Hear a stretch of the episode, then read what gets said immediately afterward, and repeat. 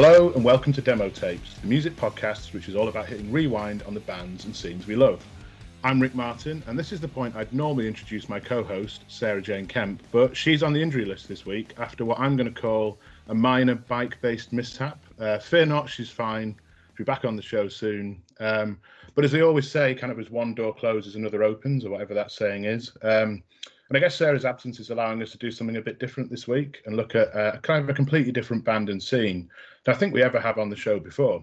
Specifically, we're going to be talking all things Nirvana as the band's seminal 1991 album Nevermind turns 30 in a few months' time. And you know on this show how we love an anniversary and a bit of uh, nostalgia. Um, and I guess on that nostalgia trip, I'm not alone this week. Uh, you know, as we kind of go back and look at the days of Kurt Cobain, plaid shirts, and that renewed punk attitude of grunge. Uh, so this is probably a good chance to bring in this week's guest, which is uh, Mr. John Robb. Uh, thanks for joining me tonight, John. No, it's good to hear from you. Hear your dulcet tones again, Rick.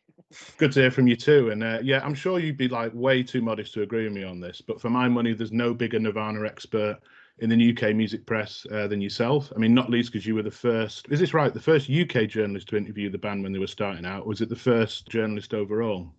Well, arguably the first overall, but it's I mean, it's really always really hard it's like who who discovers who discovered America it wasn't Christopher Columbus. There's people are there, but when they did a book of all their interviews, I was the first interview in it, and I, I thought that that cannot be. Surely, some fanzine writer would have written about them in you know in Washington State or Seattle, but but apparently the people the people who did the book said no, yours what's the first. I mean, it's, and the thing about it was, I did the interview. and It took three months for Sound to even print the thing, so it was even earlier mm. than the actual uh, publication date.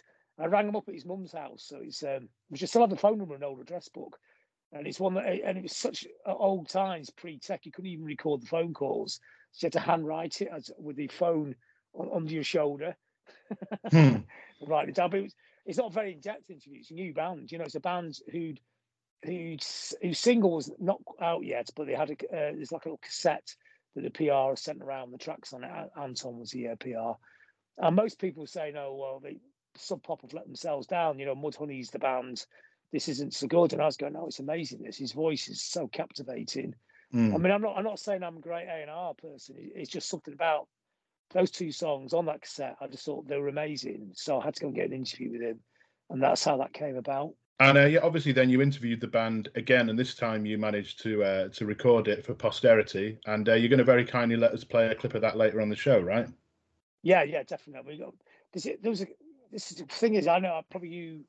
I mean, I'm obviously I'm older than you, so I was back in the time of cassettes when you interviewed everybody on a tape, and quite often you would uh, just tape over the tape that you had from the week before. A bit like Joy Division did when I interviewed Peter Hook. He said they they finally got cassette recorder and they're recording new songs over last week's tape, so they lost loads of songs. It's like there's loads of classic well, not classic, but loads of like half-written Joy Division songs have disappeared forever, which is quite frustrating in the terms of what that ended up like and the same these interviews. But then I thought one day, I thought about three years ago, I thought I'm going to start looking through all these old cassettes because I never threw any of them away, never marked them up. And the first one I pulled out of the pile, I thought, uh, wouldn't it be amazing if I found that Nirvana interview, put it on? I thought, oh my God, it is a Nirvana interview. And it was really weird. It was like getting transported back 30 years into this really hot flat with no ventilation in um, in Avenue B in Alphabet City when it was a pretty rough area. And and I could, and they put the tape on. You can remember the whole thing. You know, you remember what, who's going to say what next, and you can remember sat in the room, everyone was wearing, and the way it's all. It was about fifteen of us slept in that room. It was Tad, Nirvana, mm, me, mm. and the photographer Ian Tilton. And Ian Tilton got run over by a bus, so he ended up um, having to go to hospital, having his leg uh, put into like plaster because it was broken, and sent back to the flat because he had no insurance because that's about the, the land of the free for you. And uh, Nirvana were running out getting cheese butties for the last day and a half before we had to sort of virtually carry him onto the plane and fly him back home again. So it's quite a it's quite an eventful trip that one. And I saw them play as well. I saw them playing um, Maxwell's and Hoboken. It's about forty people there, and that gig's actually on YouTube. Mm, and it looks really mm. busy, but I think in no way is that gig busy because I can I, have got a really good memory. And I stood at the back of the room. There's a quite a big gap to, to the little bunch of people at the front. But the gig was amazing. They trashed all again, shoved it all through the roof of the venue. And there were four piece at the time. So they had Chad Channing on drums. This is before uh, Dave joined. And they had Jason Everman on guitar. He was like a very gentle guy, like long curly hair. uh, just a bit of a, sort of a hippie grunger type, and um, hung out with him a bit. We went, we walked around Manhattan, up and down the streets because I love walking up and down Manhattan. You know, it's it's theatre in that city, mm, mm. and the rest of the band were tired, so they just slept on the floor most time. And Kurt, I remember Kurt was just curled up on a ball. He didn't even have a sleeping bag, and he never changed his clothes or anything. But I reckon he was he was probably strung out. But at the time, he didn't realise that because there was no idea there was a drug thing going on. This is such early part of this story. So so um, yeah, then Jason ended up he, he got he left Nirvana then he, he, joined after he joined one of the other bands in the off that scene, and then he ended up being in the American Marines for ten years and do, doing mm. action in Afghanistan, which I cannot tally in my head at all. He seemed like the last person in the world you can imagine going in against the Taliban. He just seems such a gentle soul. But he's back out that now. I've seen a picture of him the other day somewhere. Yeah. So we'll play a clip from that uh, a little bit later in the show, and you can give us a little bit more kind of background uh, on that. And um, I think one other thing that I was going to bring up before we went into all that was uh, you mentioned there about recording on tapes. That's exactly what I did at the start of my career, and I've done just the same as you. I've got a pile of the tapes, and I've definitely taped over some gold. So, like I was going through the other day, going, yeah. I had an early Arcade Fire interview. I can't find it for love nor money. I mean, lucky I've still got the Arctic Monkeys one, right? That we put out on our first episode of. Uh, of this podcast. But yeah, I, am I only got a digital dictaphone probably five six years after I started, so a lot of my uh, my stuff is kind of lost in the ether. Here's the real irony, because a lot of the stuff I recorded digitally is the stuff I can't find because because hmm. I put it on my laptops and I've gone through so many laptops over the years. I don't quite know where it all is, and and that wasn't marked either. So you can't just do a quick search your old hard drives. And then there was there was other ones that recorded loads of different technologies like mini discs. Recorded loads of stuff mini disc. We've got three Aphex Twin interviews on mini disc, but I haven't got a mini disc player, so I can't check the mini hmm. disc to find out if they're on there. You know, and these, uh, it, this is a super early Aphex Twin interview, just when he started, just when he did didgeridoo, and it's and it's a really great interview. And I, I've died to find that interview because it, it, it, would be it'd be the gold of the gold that one because because because he, he just talk about who he is and without without any of the mystique and stuff like that which came later on you know because he, he is like just a like a like a yob from Cornwall that makes magical music. I'm pretty sure I've got I've got a mini disc player somewhere in my uh, my little pot of gold in my room that has all my tapes in. So uh, happy to send that over to you if that helps with you digging. Well, it would be amazing. Yeah, that, that, that would that would be really good. Yeah, yeah. The, the, in return, you can have one of the interviews to play on the show if it's one that you want. I mean, absolutely, we'll definitely take you up on that. And I think if listeners haven't heard you before, I think they're probably already getting a sense of uh, kind of the breadth of your career and uh, some of the interviews you've done and some of the bands that you you saw coming up. So I think before we go into talking about Nirvana and celebrating that kind of 30, 30th anniversary of Nevermind, I kind of want to talk a little bit more about about yourself. You know, you came on the show a couple of years ago to talk about one of your other specialist subjects of the the Stone Roses, but we never really got into your background. You know, and you one of for me one of the true survivors of the music press. You were definitely an influence on my career kind of early on for me when I was starting out in Manchester, and I can't quite remember how I got to to sort of know you, but I think it was through a friend of a friend of a friend sort of thing. And you know, you go to enough gigs in Manchester, you're going to see you somewhere, usually somewhere near the back, somewhere near the bar, not drinking alcohol because you're teetotal. Um, yeah, yeah, yeah. Ironically, near the bar for no reason. for no reason, for, for, for, your water and your lemon and lime, right? But um, I guess I, I, wanted to kind of uh, you know understand a little bit more about how you got started out in in the music press. You know, and I know that you're known as kind of Manx, the you know, Manchester's man, music man about town, but you're actually from Blackpool, right? Yeah, I always tell people from Blackpool, but people always, uh, obviously because I lived in Manchester for such a long time, but there's there's kind of a really weird dual thing that goes on. People go, "You're from Manchester. Why are you claiming you're from Manchester?" I go, "No, I don't claim from Manchester. I've always said I'm from Blackpool."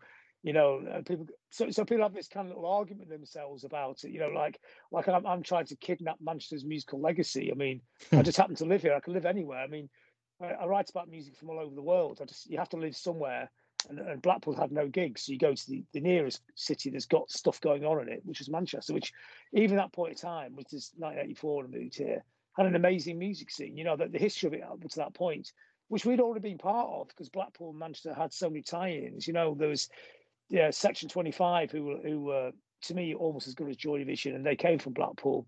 Ian Curtis's favourite band. He was always around their house. So a lot of those factory people were in Blackpool quite a lot. And Manchester's always had that eternal love affair with Blackpool. You know, uh, people from Manchester always got rose tinted specs version of Blackpool because that's where they all go with their kids and that for the holidays. and, and, and the culture wasn't too different, you know. Was was I mean, Liverpool's amazing city, got an amazing music scene, but it always felt slightly different, and we always felt probably closer culturally to Manchester than to Liverpool. So it was easy to come and live in. Um, and, and, and, I suppose in the end, I was part. You're part of it, aren't you? We're in the rehearsal rooms. You know, the Roses be rehearsing next door.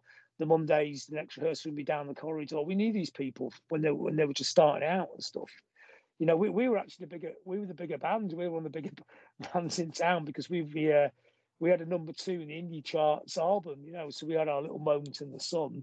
And these are like kind of local bands on the way, just starting. You know, so mm, I saw mm. I saw all that scene starting from its almost his very very beginning, and and and we already knew people like Peter Hook from before. So yeah, so culturally, ge- even geographically, felt close to Manchester. But but Blackpool is where I'm from, and, and that's what I'll eternally tell people because it, it is a slightly different slant on things. And I know if you're from Manchester, people, you know, if you're from a city, you always go to people, which school do you go to? Uh, you have the whole life worked out for where they live in the school. And I can't have that conversation because the school I went to was in Blackpool. But if I meet people from Blackpool, then we have that conversation. So we do have our own sort of slightly different culture in Blackpool, you know, our own musical history with people like Jethro Tull, or uh, Lemmy lived there, and the Robert Smith's from Blackpool originally when he's super young, and also quiet keyboard players from synth duos like Pet Shop Boys and Soft Cell both went to the same school in Blackpool. So mm. it's actually really it's quite an interesting musical history, and because it was a big showbiz town in the fifties, there was still a little shadow of that left when I was there. It, it got it kind of gone, but you knew that George Formby lived there when he was the biggest pop star in Britain I mean, so it's, it was it was still there was still something there, but it was just fading really quickly. And we we tried to uh, spark it off again by putting gigs on, having a fanzine. We used the energy of punk to try and resurrect a Blackpool kind of scene, but it was an uphill battle because it was always about the holidaymakers. So the mm. club we put gigs on. As soon as you get to April, you don't get your Monday night anymore. You know, it becomes and it got rough in there as well. There's a gang in Blackpool, gangsters who came down one night and uh, attacked our club and, and they stamped on Ian Tilton's head and that's why Ian Tilton's uh, the photographer, Ian Tilton, he did those amazing Nirvana and Stone Roses pictures. That's why he's deaf in one ear because they stamped on his head. And I was right next to him. He did that. The guy jumped off the stairs to about 10 foot and landed right on his head. Mm. There was about 15 of them. It was it was a heavy thing, you know. And I had all the takings of the club and they were trying to find it, but I managed to get it down my pants before they could find it and stuff. When that's Blackpool, Blackpool's run by gangsters in them days. And uh, um, I guess my impression of Blackpool being, you know, an outsider and being the classic man who would go there on holidays, you know, in, in kind of the nineties for me, it would have been was was a bit of an underground punk scene, definitely a, a bit of a punk feel, but probably run out of one or two pubs. And obviously you've got the Tower, where some pretty famous gigs, you know, kind of touring bands would come and play and play some of their kind of most famous shows. Like, is that, is that was that your experience in the eighties? And when I was there, there was a couple of big bands played. I think the Jam played. It was the Empress Ballroom, not the Tower. I mean, they're very similar venues, and people always mix them up. The Empress Ballroom is the best venue in Britain. It's amazing. It's where they used to have the political party conferences. It's where the Roses did their gig in '89, and it's it's a beautiful room, three tiers and chandeliers at the top, and you get three and a half thousand there. It's a fantastic venue. White Stripes. It's Jack. It's it's, it's Jack White's favourite um, venue in the world, isn't it? That's why he went back there to film the DVD I went to mm, that gig as well, mm. actually, because my mate was going out with Meg at the time. And um, he was just going, oh, this is this venue. You know, it's this night out of Blackpool DVD. I've seen the Prodigy play there. It's it's an incredible place. You know, it's it's it's it, you could tell what Blackpool used to be. You know, like in the old days, Frank Sinatra would do Paris, London, Blackpool, and go back to America. You know, it was the showbiz capital of Britain outside London. When the Beatles were coming up, the Beatles played Blackpool 14 times. You hmm. know, it's it's something for the Beatles to play shows in Blackpool for them growing up in their period. That was like we've made it now. We're selling out places in Blackpool. You know, it's they used to do the Mike and Bernie Winters show, didn't they? On the Saturday night, the Beatles mm. four or five mm. times. You know, the only the first time they sang yesterday live in the whole world was in Blackpool. And I was watching the other day. Actually, it's a fantastic clip. It's such a, and also the the clip of Jimi Hendrix burning his guitar is in Blackpool. It's not London. It's actually in Blackpool, because at that tour there was people make a documentary on it and they filmed them at two gigs. So that clip with the gold shirt on you see all the time is the Palace Theatre. That tour is amazing because it's Jimi Hendrix and Syd Barrett's uh, Pink Floyd playing on the same bill. Mm. And Jimi Hendrix's roadie is Lemmy. And I interviewed Lemmy and asked him about that gig. And it's the first time he'd gone back to Blackpool since he moved to go down to London.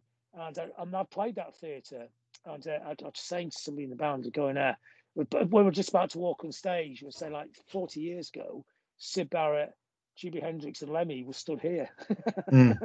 You made reference there to being in bands, and obviously you were known for being in the Membranes, uh, and you know you've recently been been touring again. But I guess I'm trying trying to understand with your timeline, what came first, the being a punk musician or being a music journalist, or did it kind of happen at the same time, being part of that kind of fanzine scene? Yeah, totally. I mean, I guess if the backtrack slightly before that, it was glam rock was the music that had the biggest impact. That's what my starting point was glam rock, and also seen Hard Day's Night on Christmas TV in 1972, and it was captivating. I was about 11 then, but I thought they were still going. I, I thought that film was then. I had no idea that it was an old film of a group that didn't exist anymore. And then they got a little older, and then you start to realize, and the 60s then felt like a century ago. You, the Beatles and Stones seemed like something that's hundreds of years before, because we were so into glam rock then. You know, uh, then I, in the early days, glam rock. You know, and I, am not I'm not trying to claim any coolness here because to me, uh, Mud and Sweet was brilliant as David Bowie or Marc Bolan. You know, I know everybody I've ever interviewed is my age or slightly older edits the history. They go, Starman on top of Pops was a moment. And you have mm. to try not to laugh because you're thinking, yeah, yeah, but you also like Mud and Sweet, but you're just not going to say that, are you? Because they're not cool bands. You, as the years have rolled by, the, the goalposts have shifted over a little bit. The, when, when you're 11 or 12 and watch some of the pops, David Bowie doesn't seem any cooler than Mud do. They just seem the same thing. You know, it's just it was just amazing, stomping, quite quite odd music. You know, and even though they, we dare not mention his name, Gary Glitter did make great records. You know, Rock and Roll Part One is an amazing record. And the get out clause of that is that Gary Glitter didn't really make the record. He just got brought in to shout hey over the top of it. Anybody can shout yeah. hey on it. It's Mike Leander who made the records. And it's and it's an amazing record. It's an amazing piece of music, you know, and it's uh the the and, and I know that there's a whole backstory to that how that record got made in, in the, the David Essex Rock On session, which what another day we'll go into that because it is a really cool story. Uh, and, and, Rock On by David Essex, that's an amazing record. What a weird record. It's like a dub it's like a, a, rock and roll dub record, you know. And David Essex wrote that, mm. plays most of the instruments on it. So there's always kind of really weird, odd records. But growing up from Blackpool, this music seemed so alien. It could be made in outer space or London. It's all the same to us. You know, London hmm. was a place. We actually did go to London once on a school trip to the, uh, the Jimmy Savile show of all places to go to. Good. To, to watch. I'm, I'm seeing a theme emerging here. well, the theme's not hard to get away from in the 70s because it's all over the place, isn't it? I mean, there's a lot of other people who've kind of got better lawyers who still remain respectable, but you mm. know they're not. But it was Olivia Newton John did the song for Europe. I don't know why we went to that. It's just a school trip. Maybe the teacher wanted to go. So Olivia Newton John sang the six songs for Europe, and people, the public voted for which one they wanted to be the, the song. And we were sat there as the audience. It was our school party, and Savile was there. And, and there's no inkling that Jimmy Savile was was this vile, psychotic you know, pervert at the time. He just seemed like this person. You could never understand why he, he presented to the pops because he just seemed like this really weird old bloke that had nothing to do with music. He didn't seem to connect to music at all, and the whole thing. But of course, now years later, you realise he was because he came well, he came out of Manchester, didn't he? And he's from Leeds originally, but he's he used to do all the gigs at the Ritz. But I knew the stories about him being a psychopath before the pervert because I know. Uh, when people got uh, caused trouble in the Ritz, to take the bouncers take them around the back by the canal, and Savile will get off the DJ booth and bring his baseball bat around and beat them up because he, he was into that. So I mean, I knew he was horrible, but I didn't know the depths of depravity and how utterly horrible he was till it all came out afterwards and things. So so so, so there's all that going on. Um, so it's glam rock, but you couldn't get involved in it. Then punk appeared, and the first time punk for me was I saw the photographs of the bands in the papers. So pre-internet, this is quite hard to explain. You couldn't hear it; you could just see it. But when mm. you hmm. saw the bands, you kind of knew what the line. It was a bit of a lull after a Glam. Nothing seemed to happen for a year. And you start going, getting more into football, and so we used to go and watch Blackpool a lot.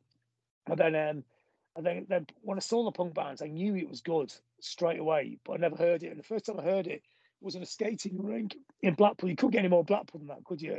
Hmm. That wasn't like it wasn't like the Roxy or a cool club in London.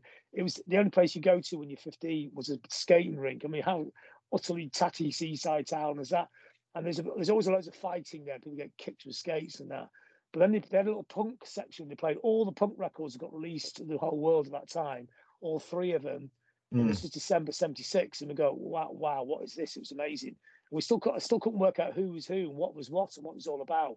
And it was like a it was a really it was a crash course for the Ravers. It was like it took about a year to work out what it was. I mean, we were so naive, we had no idea.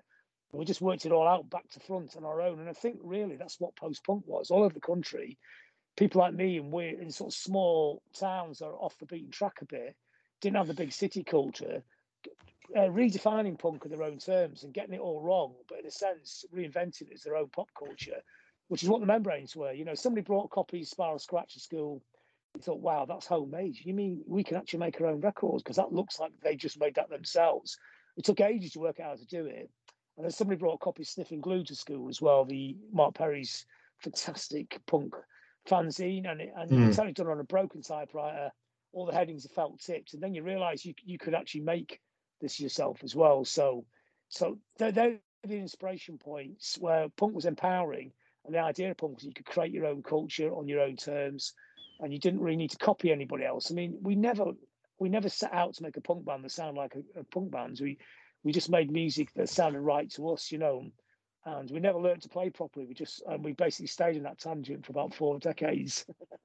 and and what you know what what what was that kind of blend of being a writer and and a musician? You know, were, were you did did both appeal at the same time, or did one appeal first and then that helped you learn about the other? Like, how did that work? They're pretty well in tangent, really. It's, I think to, to me, I don't see a difference really. I think if if you're a musician, you're also a massive music fan, and you're always explaining to people why you like something, and then and then also why the context of the culture as well, which is always fascinating. You know, uh, it's great we interview people who, think in these terms, like Johnny Marr. You know, Johnny Marr will spend half an hour telling you about his quest to buy a jacket that matched his Johnny Thunders records because he's one of his idols and that. And they understand that a pair of socks could be as important as a B side of a record. And it's all, especially in Britain, that's British pop culture, and it? That, that it's the whole 360 in it. It's the clothes, the way you talk, the, the sort of jokes you have, the way you walk, what you sound like. That is British pop culture, and it? It's not mm. American pop culture different. It's more about the music, isn't it? I know every band that Britain goes, it's only about the music, but the bands. I mean, I remember the first time I saw the Fall, and it also and it struck us straight away it took, probably took them more work to look like they hadn't, they, they weren't part of anything. You know that they were they were dressed down.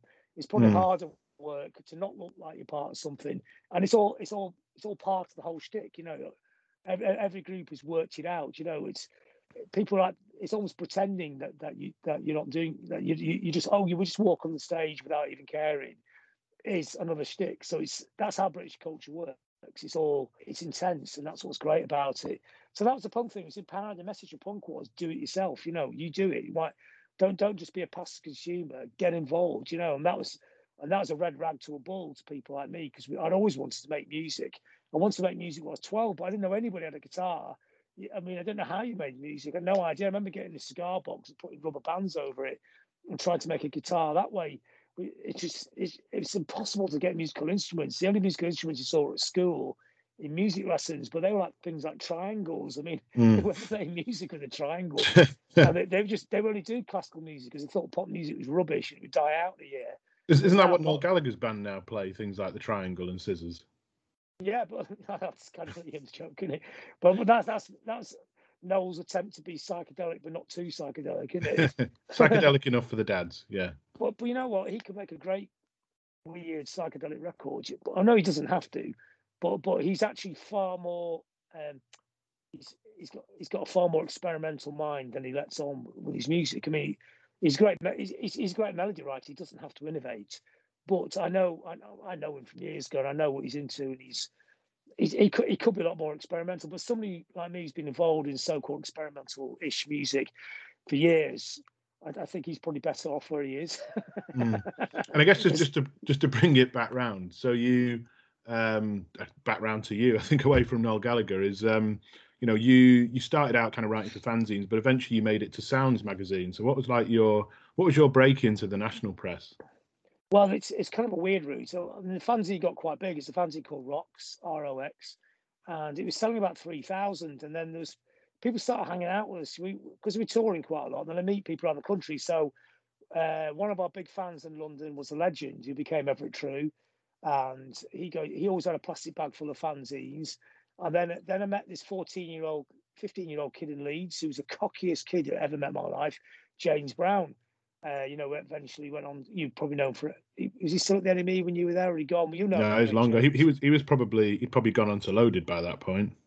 Yeah, yeah. So, so he was turning up at gigs in Leeds, and then he came to Manchester a couple of years later, and he's about seventeen because he was like starting to write. He's appearing on TV, and he crashed at our house. In fact, the first time he's on telly, he had a mohawk, and I remember cutting his mohawk for him with these handheld little hair clippers that I used to have to hmm. cut my hair with, which pulled your hair out. So he had loads of little cuts on his, his head on the telly from it. And that was the first time he was on the telly. And he did this amazing fancy called Attack on Bzag, which was actually, um, it, it was, I, I, don't want to, it sounds pompous, but I guess it, there was an influence of my fancy because the thing was we, we used to draw cartoons all over it and really take the piss quite a lot.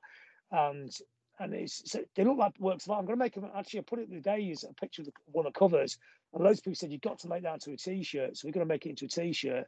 There's already a hundred orders for it because it actually became like an art form, you know. Because mm. before that, fanzines were one star in our little area was a bit different. It was more like a Spike Milligan book or something.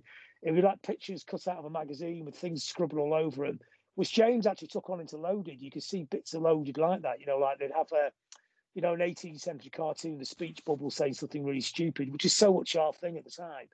In that, so so from that, then I got into Zigzag, which was uh, an underground magazine, sold about ten thousand. It was nationally distributed. It was a great alternative post-punk kind of goth magazine, whatever.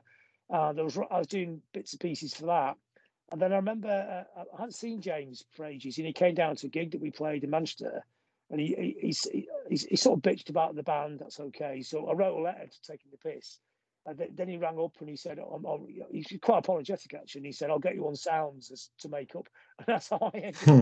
getting on sounds. Completely ridiculous route.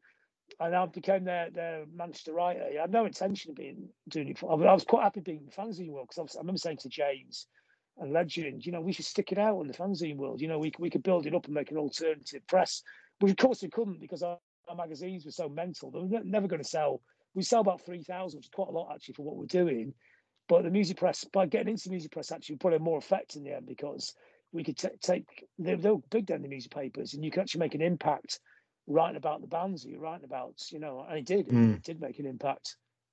And uh, you know, later in your career at, at, Sounds, you know, you claim, or you're one of the people who was claimed to have coined the word Britpop.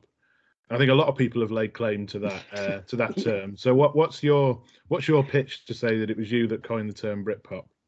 Well, yeah, it's funny, isn't it? Because every time this argument comes up, and it's usually between me and Stuart Maconie, um, the, the, way the way the way caveat is, they say, okay, I used it in 1987 to review a gig by the La's and Stone Roses in Liverpool. La's are headlining, and I remember thinking, Lars, La's going to be massive. You know, they, they, they're just going to they're just going to go through, and there's quite a few of these very melodic, kind of edgy 60s psychedelic ish bands around the time. I thought the, the way Stone Rose can make it is when La's make it, they can come through their slipstream.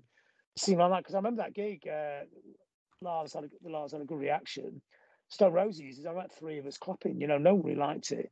And mm. this is the five piece Roses, and I remember Ian Brown jumping in the water. There's like a lake in front of the stage because it's in the um, in the park, Liverpool. Is it Prince's Park? It's, I mean, it's a, it's a great gig. I mean, but just, it's like a local bands gig. I mean, now that bill just seems like utterly legendary.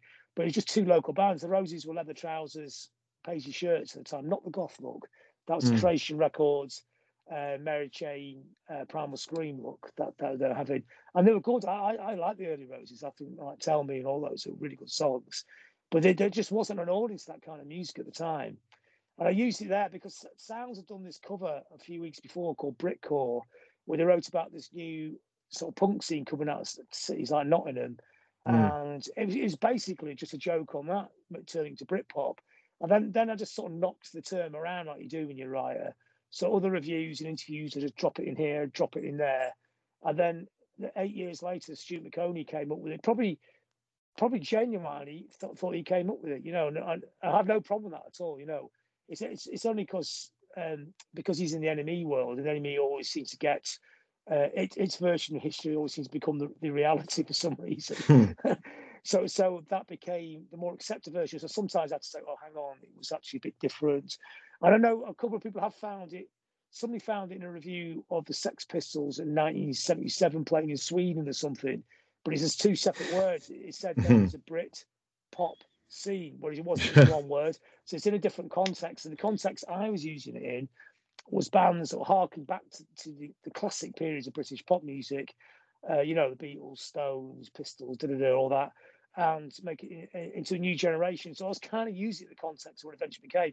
And you can follow that line all the way through, really, because I think when you're watching watching La's and Stone Roses in 1987, you are watching what eventually became Britpop in 94, because Britpop in 94 wasn't a completely different scene that appeared out of a vacuum. It was basically London finally managed to catch up with Manchester. I mean, all those bands that were involved in Britpop, some of them were actually around in the Manchester period, struggling away, like Pulp, you know. I mean, mm. Pulp used to Pulp mm. supported the membranes a couple of times. You know, they they no when they played you in Sheffield, you go, "Oh God, not that band! No one goes to see them. They haven't even got any friends." Because when you're when you're a circuit band, you always need a support band to bring thirty to fifty people into the gig, on on top of your eighty to hundred to make it into a gig. So if you've got a support band that nobody goes to see, it's always a bit of a pain, really. I mean, I, they were good, and I've got a lot of their early demos, and I was friends with Russell. I mean, he's and, and Jarvis as well. I knew Jarvis, but Russell better because and he's come down and he Russell used to come and see us play. I remember he came to uh, Chesterfield to see see us play years years ago, years and years, and gave me a demo tape which I've still got actually of the pulp stuff. So yeah, so so you know, and, and, Oasis. I mean, really, Noel was part of the Manchester scene. You know, we know he was in Inspiral Carpets. You know, he tried to join the Inspiral Carpets as a singer. So really, he's Manchester. You know, and, and uh, Blur, his first single was a Stone Roses knockoff. You know, it's they're very very much part of them of bands trying to make Manchester music and it became the music press sort of sort of separated, it, made it into a different thing. So when you're listening to it, knowing the lineage, you're thinking this isn't actually much that much difference. You know, I mean, Inspiral Carpets were still having hits. They had hits in both scenes, didn't they? Mm, mm. No, you're right. They kind of straddled both both eras, didn't they? Yeah. There's a lot of bands yeah. that, that, sort of did, but it didn't necessarily fit into that sort of uh, sort of neat package. I guess something else I wanted to talk to you about is, you know, we've given a nod before that you are teetotal, and you know, you're you're a pretty clean living fella. You know, you're a vegan, um, like we say, teetotal. And I mean, do you think this has helped you to kind of forge ahead with a career in the music industry and, and in within music journalism simply because many others have fallen by the wayside because they can't hack it for for many more than kind of 10 15 years. I mean do you think that and it's you know it's it's in kind of opposition to a lot of what you see in the music industry and music journalism. I can say that with experience you know that that clean living lifestyle. So you know do you think that's helped with ultimately keeping you well, kind of in the game?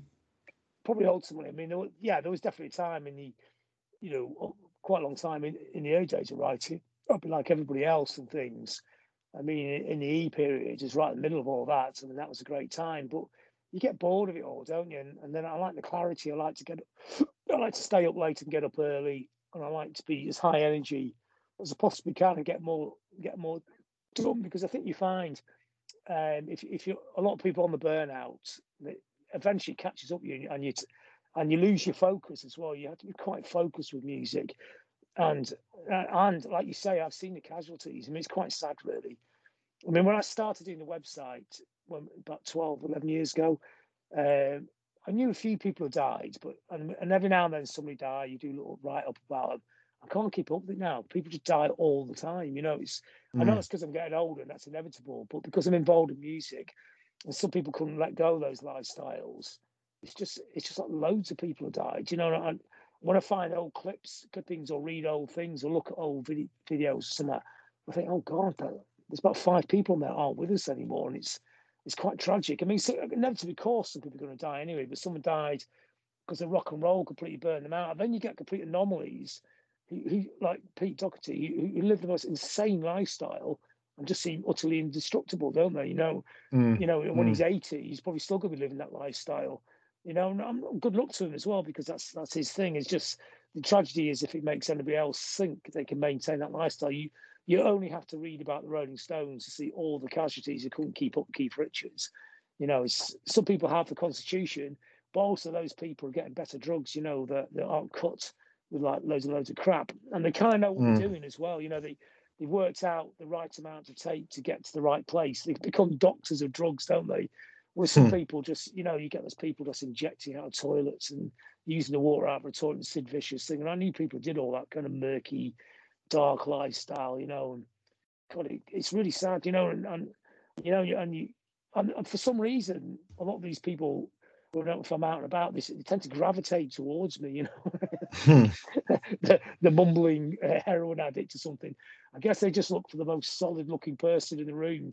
yeah, and you are, you are pretty you are a pretty thick-set guy, right? I mean, you know, you you clearly work out. I am. I'm after this interview. I will be. Yeah. yeah. And uh, yeah. I, guess, I guess just another thing I wanted to talk to you about, you know, is obviously you, you're one of the survivors of the music press, but the music press has kind of been collapsing on itself in recent years, and we could do a whole show on that, you know, and uh, probably we're not going to go into loads of depth tonight, but I guess I'm interested to know, you know, you're already very act, still very active with, you know, you've got your own website, you said Louder Than War, podcasts, media spots. You're always popping up on kind of BBC Breakfast and and things like that whenever they need kind of a cultural commentator. So like how how long do you think you'll carry on in, in music journalism? Do you have do you have a retirement date in mind, or is it is it until is it until you know you you breathe your final you know your last breath? You know. Well, you could say, yeah, maybe, maybe yeah. Well, when I get to retirement age, like 60, 62, whatever, but that, that's my age now, isn't it? So it, it, looks like this is going to keep going, doesn't it? I guess, I guess to the point where you run out of things to write about would always be you know, if you if you if you write about things you have no interest in just to make a living, that's when it's not right. Not right, is it? Because there is there is no payoff. You don't get paid to write for your own website. There's no money in it.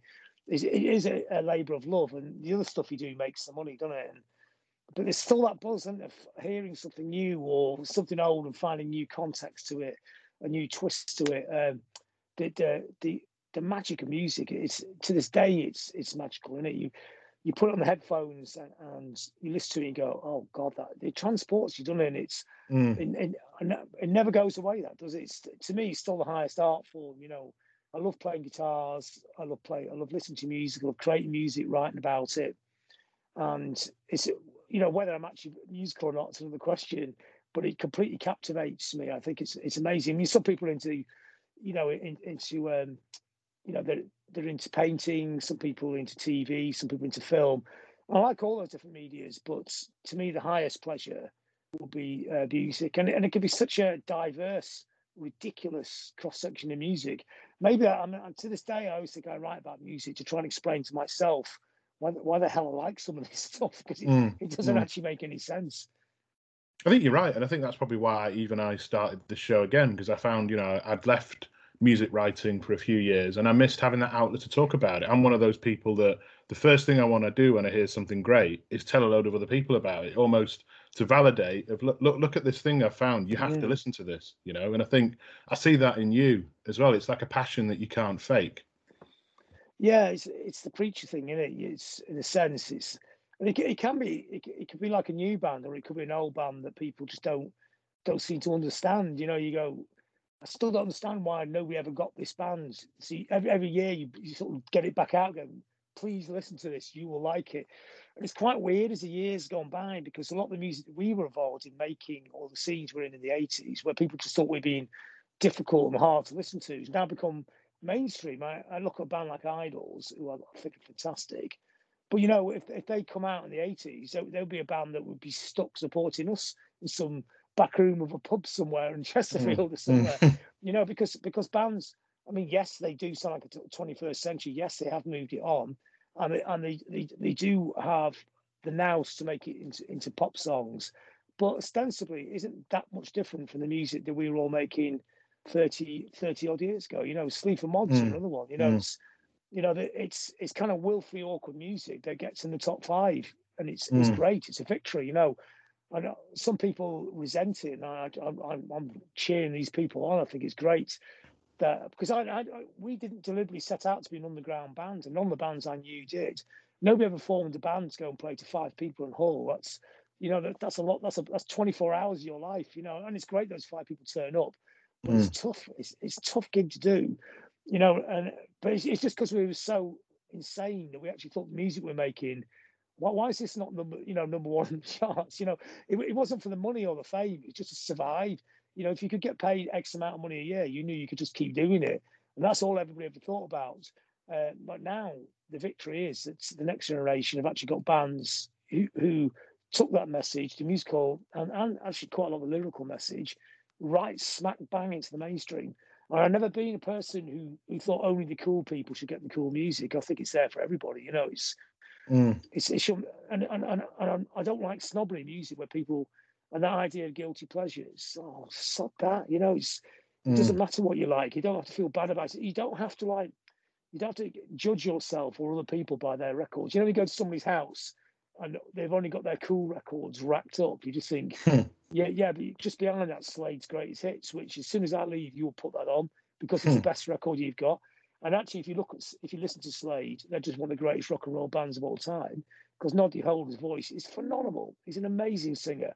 But because mm. they, they they did that downbeat brummy thing of um, saying, well, we're not that great really, and and they dressed up a bit and clowned around, no one takes them seriously. But take one step back, listen to that run of singles in his voice. It's it's it's amazing, isn't it? It's just amazing. I mean, you know, you know, uh, Led Zeppelin were actually he was actually in the shortlist, and they got Robert Plant instead. I mean, they'd heard about this really amazing singer in, in the Midlands, and they went to went to find him, and got Robert Plant, and they they've got very similar voices, haven't they? So it's you could mm. you could actually mm. swap them over. I'm trying to think of a segue now from uh, Slade and Led Zeppelin into Nirvana, and there probably is one. Yes, but, um... yes. Well, well, this this is curious thing because the first time I heard Nirvana, I thought Kurt Cobain sounded like John Lennon, obviously, but also a bit like Noddy Holder.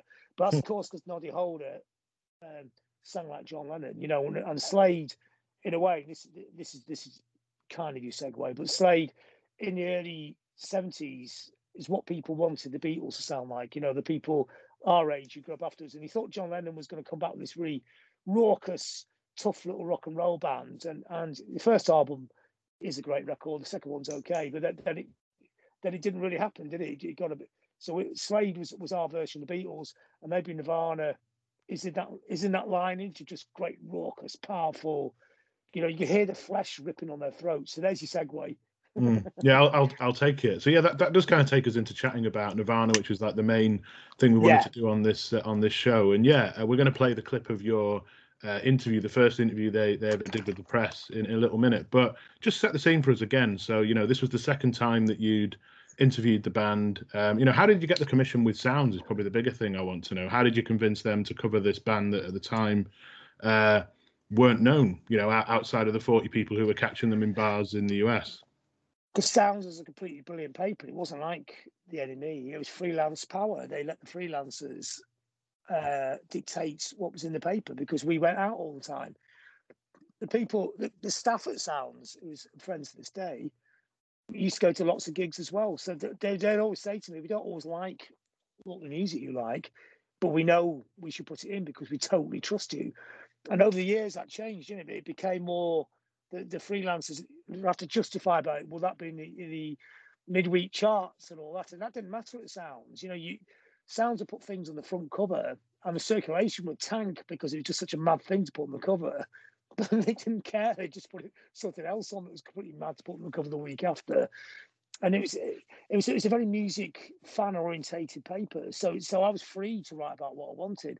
But I wasn't greedy. I wouldn't go in there and say I want two pages on Nirvana. I just said there's something about this. It's really amazing. Just give us a quarter of a page, and I'll just tee it up and we'll put it out there and see what happens. You know. So I was in a way I was self-editing. You know, it wasn't like because obviously you, you if you really fought your corner, you could get more work and get paid more. You get paid by the word. But I thought it was important that that, it makes sense. It starts off a quarter page and becomes a page, and da, da, da. so so the same with the Rosies. That's why we, we got the Rosies early because they just let you write about things that, that weren't known in London. You know, mm. I mean the the Rosies are in Sounds before I'd written about them. They were in, they played one gig and and they had a little cutaway in the cover of Sounds. I mean that's what Sounds is like. It, if a freelancer, that was Gary Johnson, wrote about first, he just went in the next day and said this band's amazing put a little picture of them on the cover. It wasn't a whole front cover, it was just like a little cutaway. And he, they had a full page interview after one gig. I mean, that's that's how mad that paper was. Hmm. so that's that's that's how it worked with Nirvana. They just they just let us do it, you know. And I, you know, I, with with that, I bet they didn't have a budget for flying you over. So did Sounds cover cover the the expenses, or were you overdoing something else? But how did all that work out? Well, the first one was a phoner because I phoned up his mum's house when he's he's still living in Washington then, you know, and uh, sorry, in Aberdeen, you know, the logging town in Washington State. He still lived there. So that was mm. a phone call. And then the, the next one was a few months later uh, in the summer. So what they did was because I, I covered about six or seven bands and he's brokering a deal. So each label would pay 100 quid each or 200 quid each towards your airfare, whatever it was. but there's no hotel because the budget ran out then, and that's hmm. why we ended up sleeping on the floor of Janet Billig, who ended up. Um, she she actually looked after Kurt Cobain and Courtney Love's daughter. She was like the godmother, but really looking after because the parents, I mean, they're not parent material, are they really? And then then she then for years she was like running virtually running Universal Records, you know, really high up in the music business.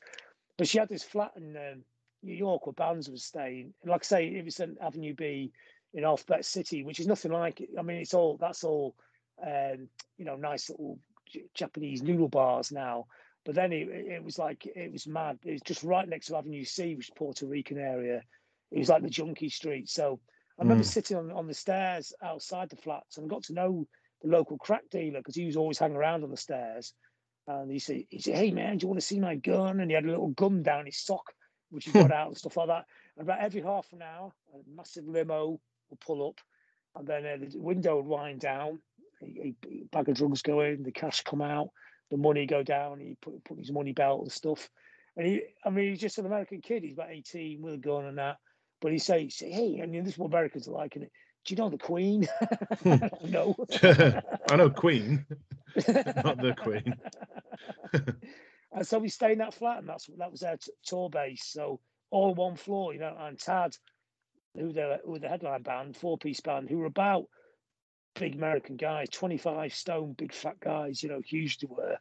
And and they snored like crazy. I, I'm a light sleep. I just slept on the kitchen floor. It's an open plan flat, and I slept underneath my coat.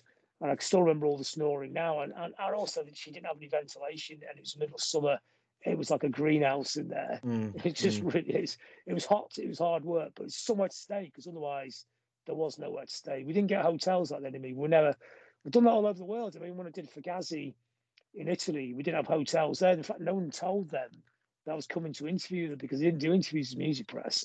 So when they turned up, they're going, well, we, we don't do interviews with music press, but they knew who I was, luckily, because I think a lot of bands trust you when you're in a band. They know that, they know that you know what it's like. They know that, that you know it's all about being in a van, going to the gig, setting up, and also I, I, when they broke strings at the gig that night, they played in this squat gig to about a thousand people. I, I, just did their strings for them and tuned the guitars and gave them back and sitting on the amp and things. So, mm, mm. so I could, I could do all those other things. I wasn't I wasn't in there for you know the luxury ride. I didn't mind mind getting my hands dirty and helping the bands out with the gear and stuff. It was a bit but it sounds like that. It's more hands-on, and, um, and it never got. I mean, there was certain of the writers and certain of the papers. You start to think they're bigger than the bands, and they're like rock stars. You go, oh God, you're, you're in for a mighty fall, because most people don't really care about you that much. You know, the music is everything. The musician is everything. I mean, if you do an event, no matter how well you known you are as a journalist, you'll get a finite sort of crowd.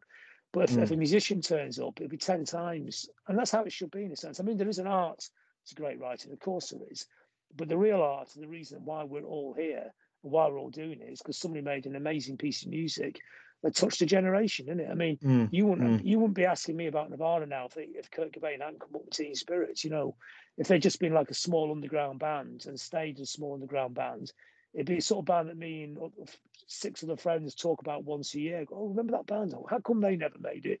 You know, mm, but because mm. because uh, he, he, came up with Teen Spirit, they ended up being a generation defining band, didn't they? So this is probably a good place to, to play in a clip of the interview. Then, know, what were they? What were they like? Were they different when you hit record? I used to find this with band interviews that they'd be a very different beast when you hit record. So, what what was it like before the interview started? Uh, well, before the interview started, Kurt Cobain was very quiet. Hardly said a word. He was just curled up in a ball in the corner of the flat. Never changed his clothes. Uh, talked a little bit. But the, the one who talked the most about Jason, the, the other guitar player, but Chris Novoselic was very amiable. He was obviously he's Chris Novoselic seems to be the boss of the band, not not the creative boss, but the one mm. who's a bit in, more business minded. Well, in the kind of way, he's like, "Hey guys, I think we better get off to the gig now." He's like, he wasn't really that organised, you know. It wasn't like, "Hey, get in the van five minutes. Like most American bands are like the Marines, aren't they? You know, it's mm. if you don't get if you don't get the tour bus, you have to pay your own way to get to the next gig. So that's how you, you know when you tour American bands, it's quite weird. You know, it's at five o'clock they all troop in the venue exactly on the dot of time they're meant to be there, set up. You know, British bands are sort of messing about for about an hour. The American bands, you know, it, it is like the Marines. You know, they go in and build a bridgehead or something on the stage Mm. So you learn you learn off American bands that they're road animals because basically it's such a they, they tour continents in America. That's how they learn to be in the bands. And you do 15 hour drives. You've got to have your shit together. Whereas in Britain, you just go 40 miles. You can make them. You can you can cock that up and still get away with it. Mm. So, so in America, there has to be a level of organisation. But are a bit more um, laid back than that, I think. So yes, and he but he was the one who was a bit more he would make sure Kurt got on the van, sort of thing. I mean, it wasn't like Kurt was completely dissolute. He was just a bit uh, away with the fairies slightly. And, mm. and, as the mm. years gone by, now I know why. Now I've got to know Mark Lanegan really well because we toured with Mark last year, and Mark and Kurt shared a flat at that time actually, and and and a little bit later, and it was a bit of a mad flat, and and and you've probably read Mark Lanegan's book, but it's God, it's a brutal book. You know, it's just mm. I can't mm. I can't believe he got he got out the other side of that. You know? Not not uh, not many people come out of it looking great, do they? no, no. He, he has a, a very different palate, but he's but he's in he's in fairly good shape for somebody who who. I mean, obviously, we'll talk about how people took drugs and cranking out of toilet bowls. But he, it's in his book. He's gone on about doing that. You know, the filthiest, dirtiest drugs, injecting them without caring and stuff like that. Mm. But what makes, I mean, normally a book like that, about five pages, I'd be going, oh God, I'm so bored of this. But he's a really beautiful writer and he writes it really well. So he, he tells the, you know, the, the classic rancid rock and roll story in really eloquent prose and mm. and it's a story mm. of redemption because he gets out the other side and he cleans up and he sorts himself out and there are reasons that he gets into that in the first place and when when you know him and you've been on tour with him, you can see that he's an extraordinarily sensitive person as well. You know, and he's tough, but he's also um, in, in, that way. You know that in America it's even worse in this country where blokes have to be blokes. In America, I mean, a bloke has to be a cowboy, don't they? So, mm. so you live with Kurt, and and you I guess yeah. you found out a bit more about Kurt through him. Yeah, well, I just you didn't go into a lot of detail, but you kind of know those it was it was a dark scene in that house. I mean, just just drugs. They just they just took it to the extreme. And also that guy out of Earth, he, they shared the house as well. So one's dead now, and the other two have have like really really lived in looking skin. I mean, there's one night we're on that tour in Europe, and the guy from Earth actually turned up to see Mark on his birthday, and they were both stood together. I was thinking, Jesus, these guys are ten years younger than me. Mm. It's like it's like it's like Keith Richards squared or something. but they got out the other side, both of them. So it was a victory and, and a redemption. The guy of Earth, fantastic. I mean, they're an amazing band. You should listen actually. They, they they did the earliest kind of modern drone rock stuff, which is good. But the stuff they do now is really slow blues. Mm. It's, so slow, it's hypnotic when they shoot the girl on the drums, she kind of goes dum, go dum, but slower than that. You think, God, it's so slow, but it kind of draws you in, and it's really atmospheric. The stunning bands, and um, but he's also he's really into fairies, and he believes that fairies exist. And he's going out with this woman in England now who's a, a leading fairy expert. So, so, so when he turned up at this gig, we had a long talk about underground British punk and post punk and uh, fairy folklore. so but which I thought was quite amazing. You could go through that most dark rock and roll life and end up believing in fairies, which is, hmm. in a sense, is what you want from people like that. And I don't, I don't want him turning up in an attaché case and doing the accounts on the table. You know, you, you, would want, you want the guy of Earth to actually be somebody who's for want of better words, slightly eccentric. mm. So Kurt was more reserved during the interview when you for this interview we're about to play. Kurt was a bit more reserved than the members of the band. You found?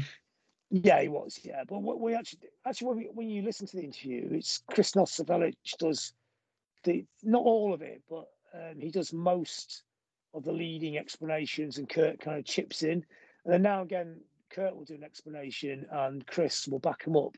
So he was very much looking after him, which was their relationship, wasn't it? Because he's about nine foot six and Kurt's about five foot six, and he so mm. he so when they were the two freaks in Aberdeen, Chris was the big guy who looked after these little mates, you know, and so so there was there was definitely they were, obviously they were the core of the band, you know, and that, and and that relationship was definitely it was like Kurt was the sensitive, artistic type uh, who probably got beaten up a lot at school, and Chris was a guy who could look after him in, in a way.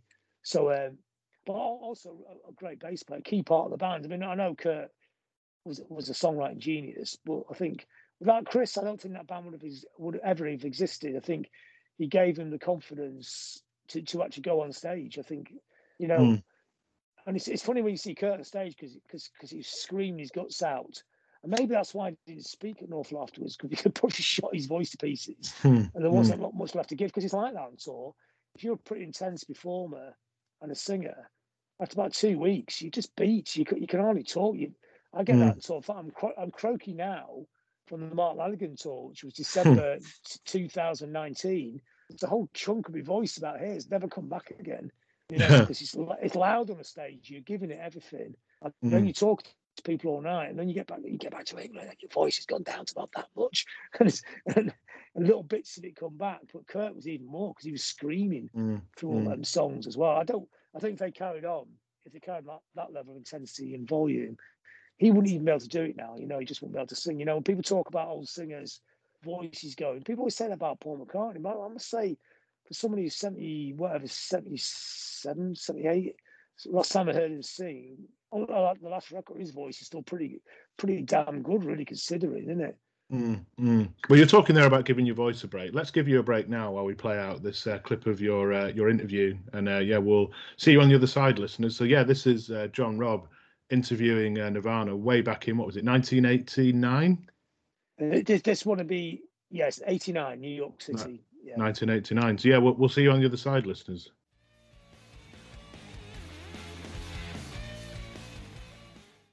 Have been writing songs for years? Well, we were, well, I've been writing songs for at least six years in this genre of style of music. Um, I don't know how long have we been at it, Chris? Like no. we've been revolving in and out of bands that never really did anything or even kept a name for more than a month. Yeah. I mean, would that be what will happen here unless Sub Pop picks you up, you know? I don't know. We were, then we really got serious with it, you know? We got, what, that's what you're saying, that we would have just broke up. Yeah, just drifted into other bands and things. Oh no. So. No, we would have kept trying. Oh, so this is like the serious lineup this time then, was yeah. it? Yeah. Yeah. For the last couple of years, it has been serious. Yeah. Um, we probably would have re- resorted to putting out our own record if Sub Pop were in the us. Yeah. And did you want to get on Sub Pop? I had never even heard of Sub Pop. Yeah. When we were dealing with them at first. So they, they, so you're just like existing like in some backwater town, just drifting through bands. Mm-hmm. Right. Listen to the Melvins practice. Yeah, they're sort of big bands from your town then. They're the only band. They're the only band. band. The only alternative yeah. band within 100 miles, 60 miles or so. How far away is Olympia anyhow? Like 80 miles? Uh, 40, 50 miles. So is Olympia the nearest town? Yeah, there wouldn't have any alternative type of music. You're all from the same town then, the whole band? No. no, we're not. Chris and I were living in Aberdeen during the time that we started the band. Aberdeen. In Aberdeen, which yeah. is the backward town. And um, it's on the Pacific Ocean. Oh, it's actually on the coast, is it? Yeah. Yeah. Yeah. yeah. Was it a fishing town. Or? Logging. Logging. Cutting down trees. Oh yeah. Oh, right. Um, lumberjack. We don't call them lumberjacks. They're called loggers. Yeah. we don't call Canadians. them There's no trees left in England to chop down. Yeah, so. they want to cut down the, yeah. last of the trees. Yeah. And, and, the environmentalists and the industrialists are going at it. You know, this Washington's supposed to be the evergreen state. And it's not. It's a clear-cut state. All these naked hills. Yeah. It's all for the mighty dollar. So you'd have either played played in groups or cut trees down then. I don't Maybe that's why smashed the cars. It's a beautiful tree. It was destroyed. guitars. I might as well do it in. You know. So what would you have done if you were in the band?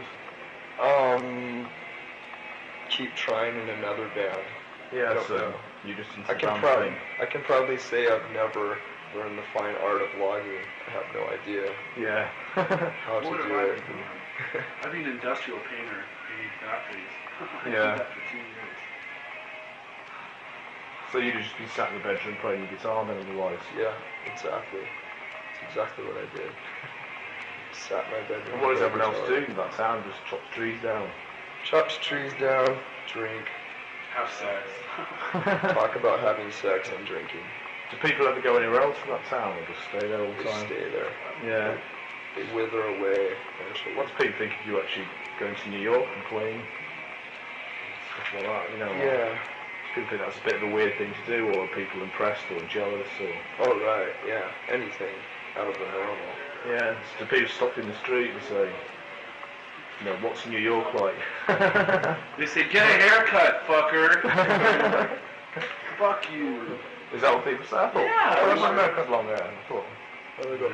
No, they have long back. They have Yeah. long in the back. Bi-level. oh, yeah. Bi-level. so you look respectful from the fronts and things, yeah. Yeah. Cropped short on top and rebelliously long in the back. So is this your first national tour of this then? yes, it is.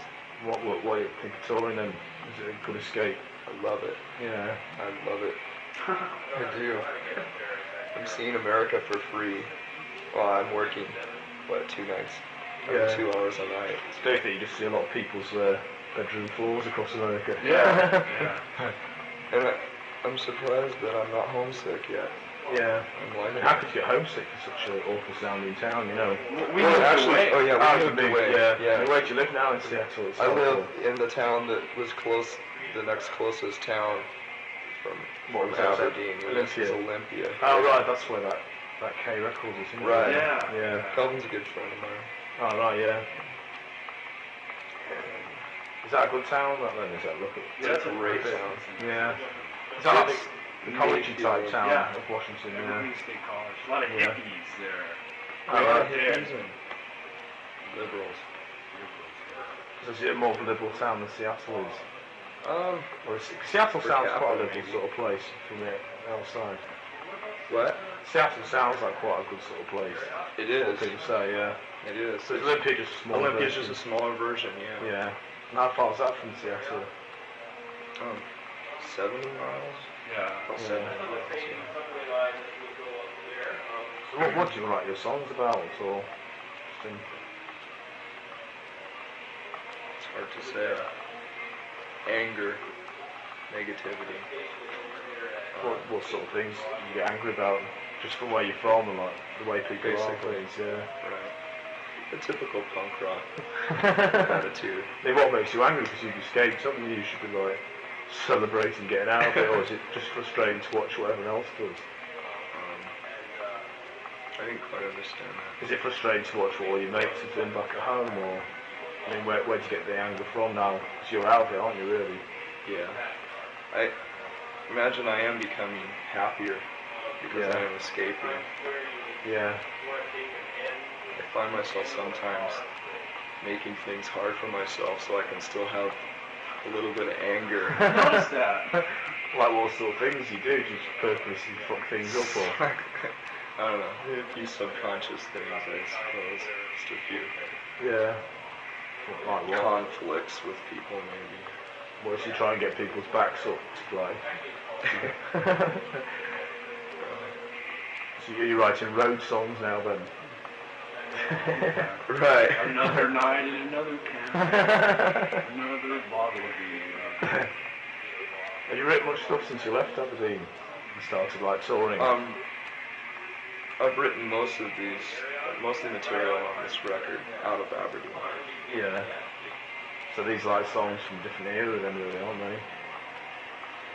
They're, they're from like our a second era. It was Yeah. like the demo tape era with a bunch of songs. And those were written in Aberdeen. And all the all the material on this record was written in Olympia. Yeah. So what was the first period of songs about then? Uh, Is that the more? Even more anger. Yeah. because you were there yourself, stuck in it. Right. Yeah. And the second year is just like writing from memory then, is it? Like, Yeah. That's true. and they're and they're getting the songs are getting poppier and poppier as I get happier. And yeah, happier. there you go. and what are they about? The uh, popular ones and They're about.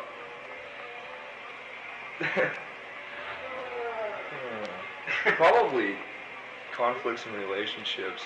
yeah. I don't know. Emotions and feelings. Yeah. Emotions with human beings. So you said what's this? Describe about emotions and feelings. You got the titles. Sure. I mean, when I write a song, the lyrics are the least most important thing, so I don't dwell on them at all. I can Yeah. actually have two or three different subjects within a song, and then the title will mean nothing Yeah. to to the rest of the music. Just so like the whole band knows which song is going to be on the set list. Right. It's like, hey, Right. Chad, what are we gonna name this song? Chad. Gotta go. Chad, let's get it right. About a girl. Okay. So the song is about a girl. I already Yeah. have most of the lyrics down, and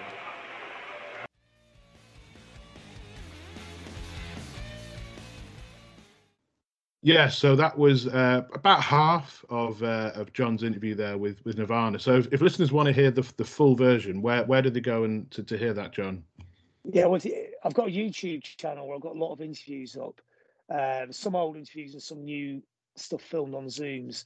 Uh, I guess if you just Google John Robb Nirvana interview and look in the video section, it'll turn up on my channel, which is the John Rob channel. So, and then just subscribe, and there's loads of other music stuff. It's it's all there's a, there's a, quite a lot of stuff your listeners will like on there. We've got a Rev, you know John Reverend's on there.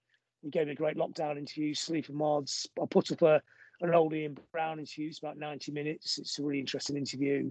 Um, yeah, so there's loads of stuff. It's just I just put stuff up when I get a minute to do it. I put it up. So there's about 100, 200 things on there at the moment, and Mm, mm. eventually I'll probably just archive all my interviews onto that yeah portal.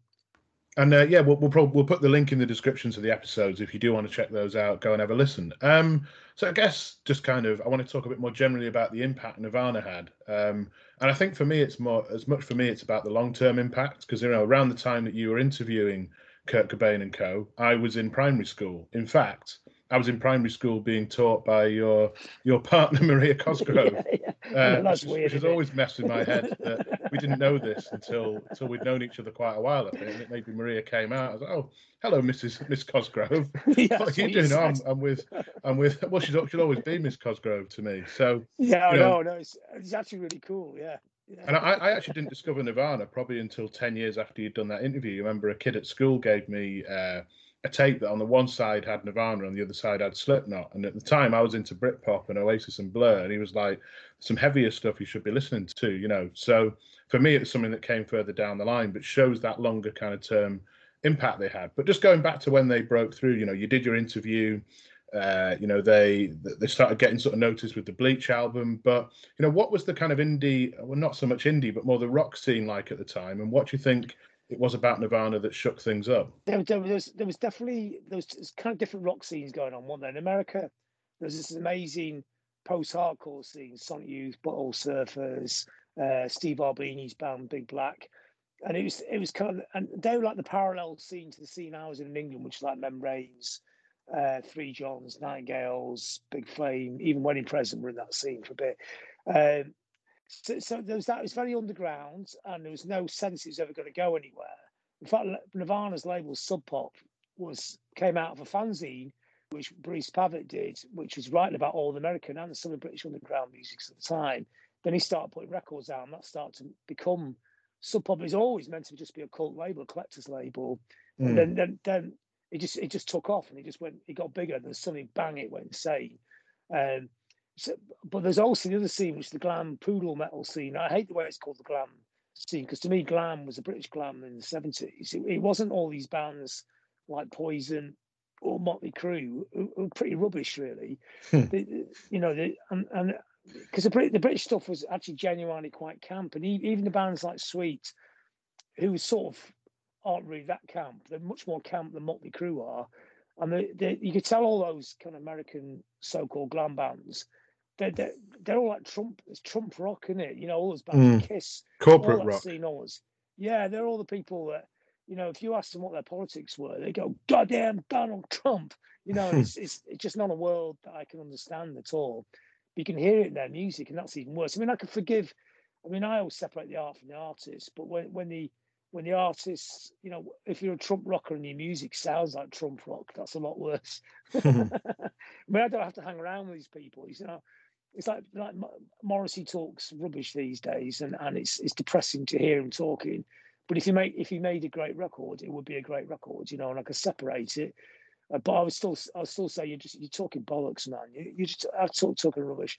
But um, I don't have to sit in the tour bus with you and listen to you dri- driveling on. I'll challenge what you say, but but I still, but your records are different. I'll still like, you know, I'll separate it. So, but the trouble is, those a lot of those American rockers, their music actually sounded like their politics. So mm. when I listen to Kiss, it just sounds like it, it, it, just sounds like a cash machine, you know. And it's of course there's a skill of making money and things, and that's great now. But to listen to it's deathly dull, isn't it?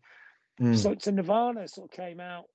They were the tail end of that American post hardcore underground scene, but then when they got massive, they became they're a challenge to these big bands. So you get, I suppose, the in between band was Guns and Roses, who were huge in America, and then Nirvana came along, sort of took their crown from them and there was tension, but but it wasn't actually interesting. It didn't really come from Guns N' Roses because they embraced Nirvana, didn't they? They they gave them a lot of big ups, and it was Kurt Cobain was said something about them at um, some music awards kind of do, and I thought, you know, it's actually quite cool that uh, in a way that um, Guns N' Roses ceded their crown. They were kind of saying virtually as much as Axl Rose ever possibly could be in Axl Rose. Mm. These are the guys now. You know, they've they've taken it with you know, I mean, I mean, we can still play stadiums, but these these are the, the, the hot band in town.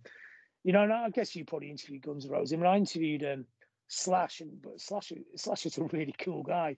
You know, he's, he's you know he's from Stoke, don't you? So yes, yes. Uh, second, is he the second most famous person from Stoke? No, he's more famous than Robbie Williams, isn't he? We'll, we'll give him that. Yeah, I mean, although uh, worldwide, well, they're pretty it's, yeah, Robbie Williams never got the America D. That's the difference. No, there you go. You know, in other countries, my, my mate actually worked with Robbie Williams, and he was telling me all the figures the other day. He's going, Jesus, it's, it's just like he's the biggest selling star ever in Brazil or somewhere. You know, these countries you think I didn't even know people there would know who he was. And that. yeah. So, uh, but but he's very humble, slash, and he and he's great talk about Stoke, and he goes back every year to see his uncles and aunties, and goes and sits in the pub, and you know, and all that. So so I liked him, and, and they had some good tunes. Guns and Roses. They were better than Motley Crue. They they they they could write a great pop song, you know, and in, in, a weird, almost cabaret kind of way sometimes, mm, mm. but Nirvana was a different deal, wasn't it? It was that was a different set of gears, wasn't it? It was more intense, it was heavier, uh, but somehow made into pop music. So Teen Spirit is very intense, very heavy. It is heavy. I don't care if people say, yeah, but it's not as heavy as do do do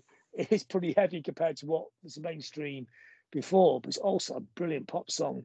And mm. the story I love about that is that Butch Vig, when he brought in his producer, went down to see them rehearse and they did 12 songs. He's going, These are great, these are great. But you know, you're going to need another couple because sometimes you go in the studio and every band knows this. The song just doesn't come together. You can't get it to work. So you need a spare as a backup. You see, if you got anything else, and they go, mm, you've got that really crap song that we don't like. He goes, he goes, well, let's have a listen to it anyway. And he starts playing. He goes, whoa, whoa, whoa, stop, stop. That's the greatest song I've ever heard in my life. hmm. they, they, weren't even going to put it on the album. That's amazing, isn't it? Undertones in it, and uh, Teenage Kicks is the same story, in it. They just mm. thought it's this kind of rubbish knockoff song and as soon as um, I think it was Terri Hooley that said, "Oh God, that's just amazing! That's a stunning piece of music." You keep, but bands bands are the worst judges of their own music, aren't they? You you fall in love with one of your own songs that everyone else thinks is just utter rubbish, it doesn't get at all, and the song that you just chuck in the bin or do a really crap version of is the piece of gold. mm.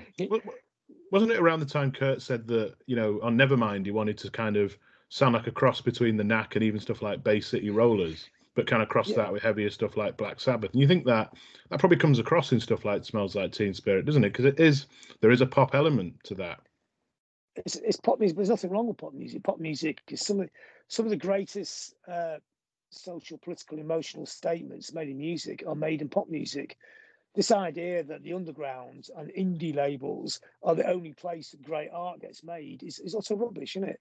I mean, what about the Beatles? You know, one of the greatest bands of all time. They're on EMI. You can't get any more Buckingham Palace than EMI. And thank God they're on EMI. Otherwise, mm. they would never got out of Liverpool. We wouldn't have heard them. I, I, just hate that snobbery. I mean, if the stuff's good, everyone should, everyone should have a chance to hear it, you know. And that's what's great that Nirvana, they went for Sub Pop, they went on to uh, Geffen, and they, they, they, and I remember when that album came out, and again, the cassette was going around about four weeks before, and people go, whoa, this is amazing. Have you heard this? they've actually it's, it's, it's the best pop record I've ever heard for ages in in those terms. Mm. And people go, they could be as big as Sonic Youth, you know, because that was the ceiling. Nobody got any bigger than Sonic Youth then. 50,000, whatever it was, worldwide sales, or Butthole Surfers, who were like second biggest at that time, 30,000 worldwide sales. There's no, no way a heavy guitar band is going to break that because you couldn't get the radio. And then, but the, the arm came out, it went in the charts, to start going down because it ran out of copies, didn't press enough, did they? They had no hmm. idea mm. that they had this thing that was going to go crazy. So they, they couldn't press it fast enough. It, it was just going, and, and it's a great moment, isn't it, when you see suddenly a brilliant band goes straight up the greasy pole. It's it's so hard to do, you know, and it's and it's and when it happens, it's a the cultural effect is fantastic, isn't it? But it but it wasn't an overnight success for them though, was it? Because Bleach obviously went on to sell, you know, a significant amount of copies, but only after Nevermind. Well, yeah, out. I saw them on the I saw them on the Bleach. I saw them play in Manchester. In fact, they went to stay at my house in Manchester when they when they were doing the Bleach tour. They came in the autumn after interviews, again touring with Tad and uh, Tad actually stayed at my house, and they, they could only my house is tiny. They actually virtually lie on top of each other in the front room. It was, hmm. it was such a squash, sleeping under the table.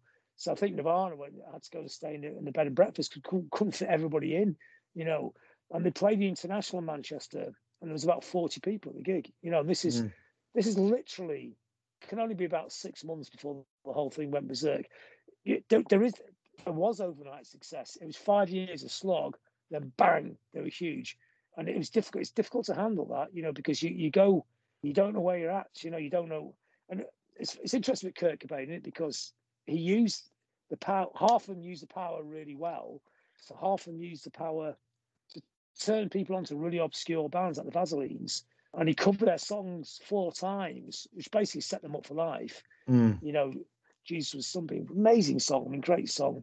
And, you know, then he turned people to Lead Belly, you know, in the Pines when he did the acoustic album, which is actually my favourite Nirvana record. Mm. And then he would talk about K Records, so he turned people into the American Underground. Uh, and then people like Henry Rollins got a career out of it because, I mean, Henry's amazing anyway. But then he became mainstream. It's the Rollins band. We're in the top 20 albums in America. I mean, mm. that would never happen before because Kurt was a massive Black Flag fan. So, I mean, that's what's great about the album because, yes, it's got Black Flag in, but yes, it's got City Rollers in there. But I say it's got more the Beatles in the City Rollers.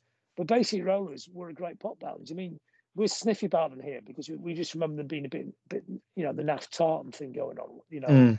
Uh, the, the half mast trousers and that. But but they made a series of really great pop records, and it eternally annoys people to this day. If I put my uh, Facebook page, that they're a massive influence on punk, and people go, "No, they weren't. No, they weren't. Hmm. they were Dee Dee Ramone's favourite bands, you know."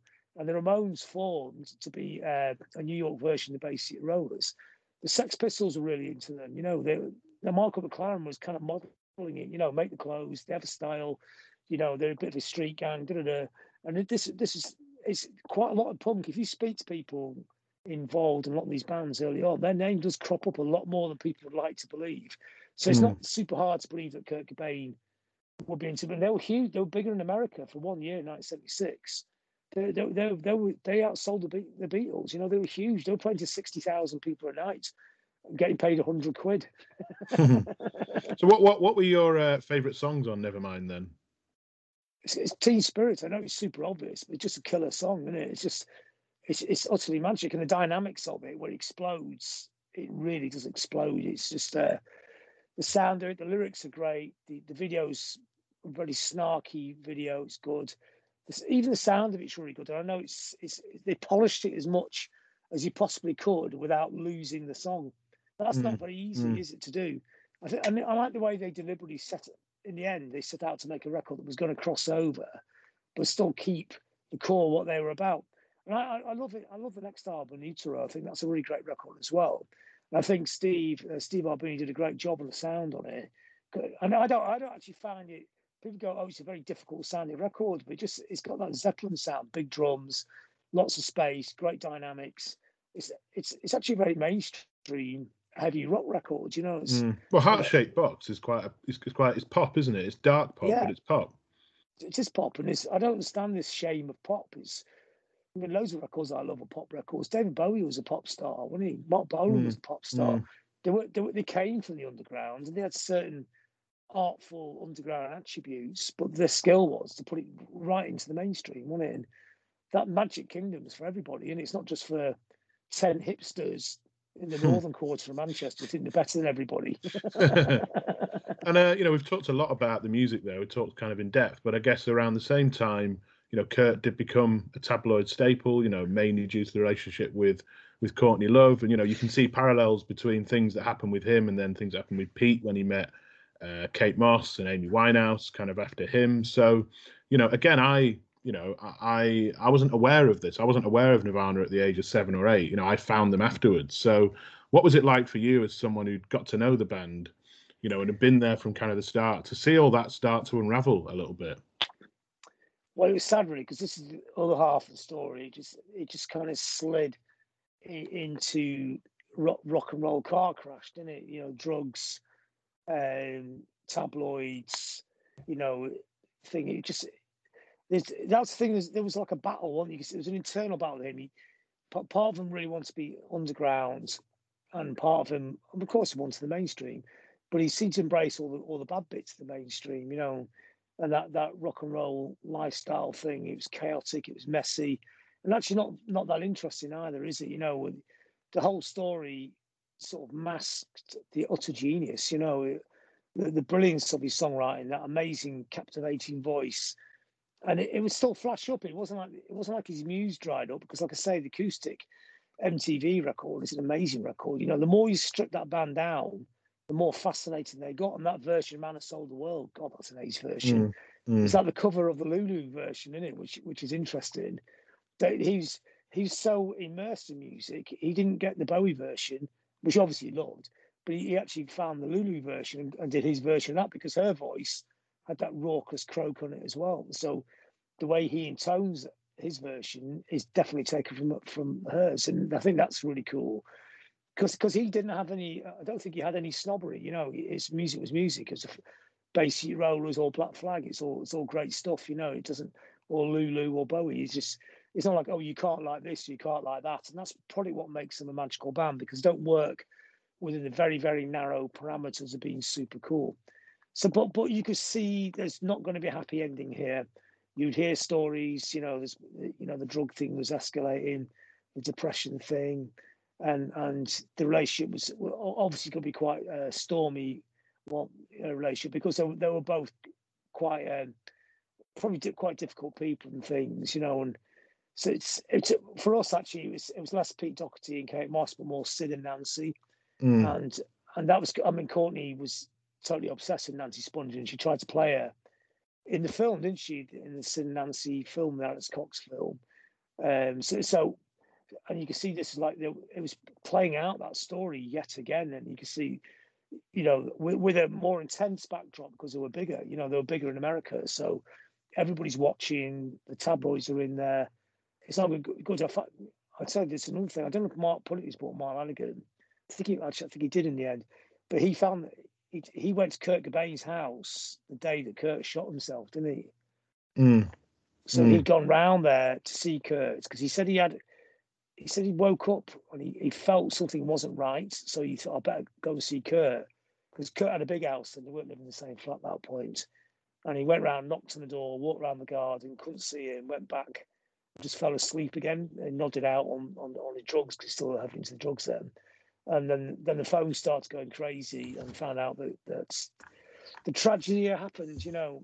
But i think in a sense it was a tragedy that was waiting to happen because he because he mm. had the shadows of depression. A few of his uncles had committed suicide and the, there was a darkness that was already there and things. And i think part part to playing it as well and this is interesting talking to you know northerners. Ian curtis is, is in that story as well. He was very aware of Joy Division and that end, you know, how that ended and stuff. And so I think all those things are playing in there. But God, it's it's an utterly tragic story. And the guy out of Earth actually sold him the gun, didn't he? I mean, if you if you got guns, drugs, um, depression, melancholy, um, pressure, disappointment, you add all that together and it's it's it's gonna it's not gonna end well is it you know and it's mm, mm. i remember i remember seeing the story the way i saw the story this is very off the time i got up in the morning and the Ceefax i always put the Ceefax on the telly which was like I'll explain this to your listeners. Ceefax is what like an internet on the TV, I suppose. No, I remember, I remember it well. Yeah, yeah. Planet Sound and all that. and it used to come up in real time, didn't it? So it would go, and the story came up, and he goes, uh, "Body found in Kurt Cobain's house." Thought, oh God, has he shot somebody? You know, maybe some mad fans got in there and they thought Mm. it's somebody robbed in the house, got shot. Then he goes, the next story is like the police are there, you know, and it's, it was moving up from item ten to nine to eight, and then he got when he got about an hour later, which is about eleven o'clock in the morning. It says uh, Kurt Cobain's being taken to hospital, shotgun wounds, and he still wasn't actually dead at that point in the story. Obviously, he was dead in real life, but um, so, so it kind of broke really slowly. Whereas now, within you know, it's on Twitter before you've even killed yourself. Yeah, no, it is, and you know, Sky News swarming around the house and stuff like that. I suppose that I imagine that happened, didn't it? In back in '94, there was still that that kind of hyper obsessed American media and the circus that kind of Mm. comes with that. Do you, do you remember? Do you remember? So, so you saw you kind of first saw it on Ceefax. I mean, were you then you know called in to write stuff for Sounds, or you know, kind of what? what I guess you were pressed into action as a music journalist who'd, who'd met the band as well. Well, this is the weird thing because I think Sounds have stopped by then. So uh, Sounds went bust about the same year, actually. It Mm. might even have been about a month before. That's probably why I was sat around in the morning, nothing to do because uh, Sounds are gone. You know, because Sounds, just went. It, it got shut down at eleven o'clock in the morning. I got a train from Manchester to London with a. I was taking a piece in. I thought I'd have a little trip to London. So I had this huge piece of written on On-U Sound System, Tackhead Adrian Sherwood, eight thousand word mega piece. It's going to be the next week's cover. And I got there, got to the office, and everyone's heads were in their hands. I was going, "What's up?" And they go, "They, they just shut us down ten minutes ago." Hmm. God. and that and that was the end of sound. So we trashed the office, and then Mm. they went to Mm. the pub. And and I'll always remember it and eternally remember Steve Lamacq came down for the NME, and he was heartbroken. You know, it's meant to be a rival paper, isn't it? But it's but not for the writers. You know, so there's a few writers of other papers came to commiserate, and, and Steve always said he, he always want. I mean, NME's obviously better payer and a bigger paper, but he always felt like a sound writer at Mm. heart. You know, you had the freedom, freelance freedom. So, but by then the band had been sort of kidnapped by loads in media terms by loads of people who didn't like them when they started. So all the, I mean, most people writing about them that time because they were so massive were the kind of people who used to snigger, at- laugh at us at sounds for writing about dodgy rock bands, as, as they would put it. And then suddenly, because the band was the biggest band in the world, they were championing them left, right, and centre. I mean, it- not not all the writers, but there's quite a few of them thinking you, you don't like them. There's no way you like them. You know, you know, you know it, don't you, Rick? You, you've been on papers, and you you know the career writers.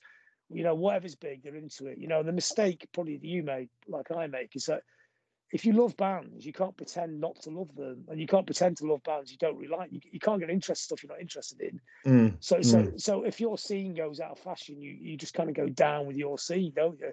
Yeah, that's very, very true. Yeah, that is very true. And, and but these other people, they're so manipulative uh, in the media. Suddenly they become the biggest fan, and they get all the front covers and the interviews, and you're being pushed out away. So I didn't. I don't think I did anything on Kurt Cobain when I died. So people didn't even. But all those kind of people, media people, aren't really that interested in the story. Had no idea that I was at the very beginning of the story, you know, and Mm. and, and, mm. and also the, pre-story because all those American bands are the scenes they came out of. There's only about me and about three of the people ever wrote about those bands, ever cared about them. You know, Mm. you know the Butthole Surfers and the Big Blacks and all that. You know those those bands or Black Flag. Nobody ever wrote about those bands. You know, I'd say five of us would, would be into that kind of music. You know, it's, and it's, so, but it got rewritten. They changed it. They changed the story. And you realise very quickly once you're in the media, you realise that everything you believed about the 60s and the 50s wasn't true either because the same process would have gone along. You know, Mm. there would have been really innovative people who just weren't the right people, so they got shoved out the story, didn't they? Oh, And listen, it's, people who it's happening now with Noughties nostalgia. I mean, you know, there's, Yeah, there's, you a, see there's a glut of these podcasts now, of which we are one. But we are we are the, we are, we are the original and the genuine one of people claiming the Noughties was the greatest scene ever. Um, who, where were they at the time? What were they even doing? You know? Oh, I've, I've seen that for years. You know? You know when somebody dies or somebody breaks after years, and people go, "I always like them." You go, "You never went to their gigs." First time Amy Winehouse was on the cover of the NME was when she died. There's one for you. I mean, they were barely interested in her until that point, and I remember that because I wrote for them at the time. Joe Strummer, the day he died, he got the front page of the the NME, and Steve Sutherland did a, a massive piece on him. He hated the Clash, you know, and he's gone about our Joe, and they wouldn't review any of Joe Strummer's uh, latter latter day records and Mescaleros' records, which are great records. Mm. You couldn't write about him. You, just people wouldn't let you write about him at all, would they? I could write about him at Sounds because, um, but you know, when he was doing his stuff just after the Clash. But but but by time you know years later, when he was doing all that later stuff, he, he was getting big. But the newspapers just wouldn't. They, they always yesterday's man. This kind mm. of attitude, mm. didn't it? And mm. you know that he was treated like the way they would treat the Levellers, a band that you you just don't write about. You know, and you go, but there's pop culture going on there. There's a whole pop culture thing. You, if you don't want to write about it, go and get a writer that does, because you're meant to be a music paper, not a fanzine.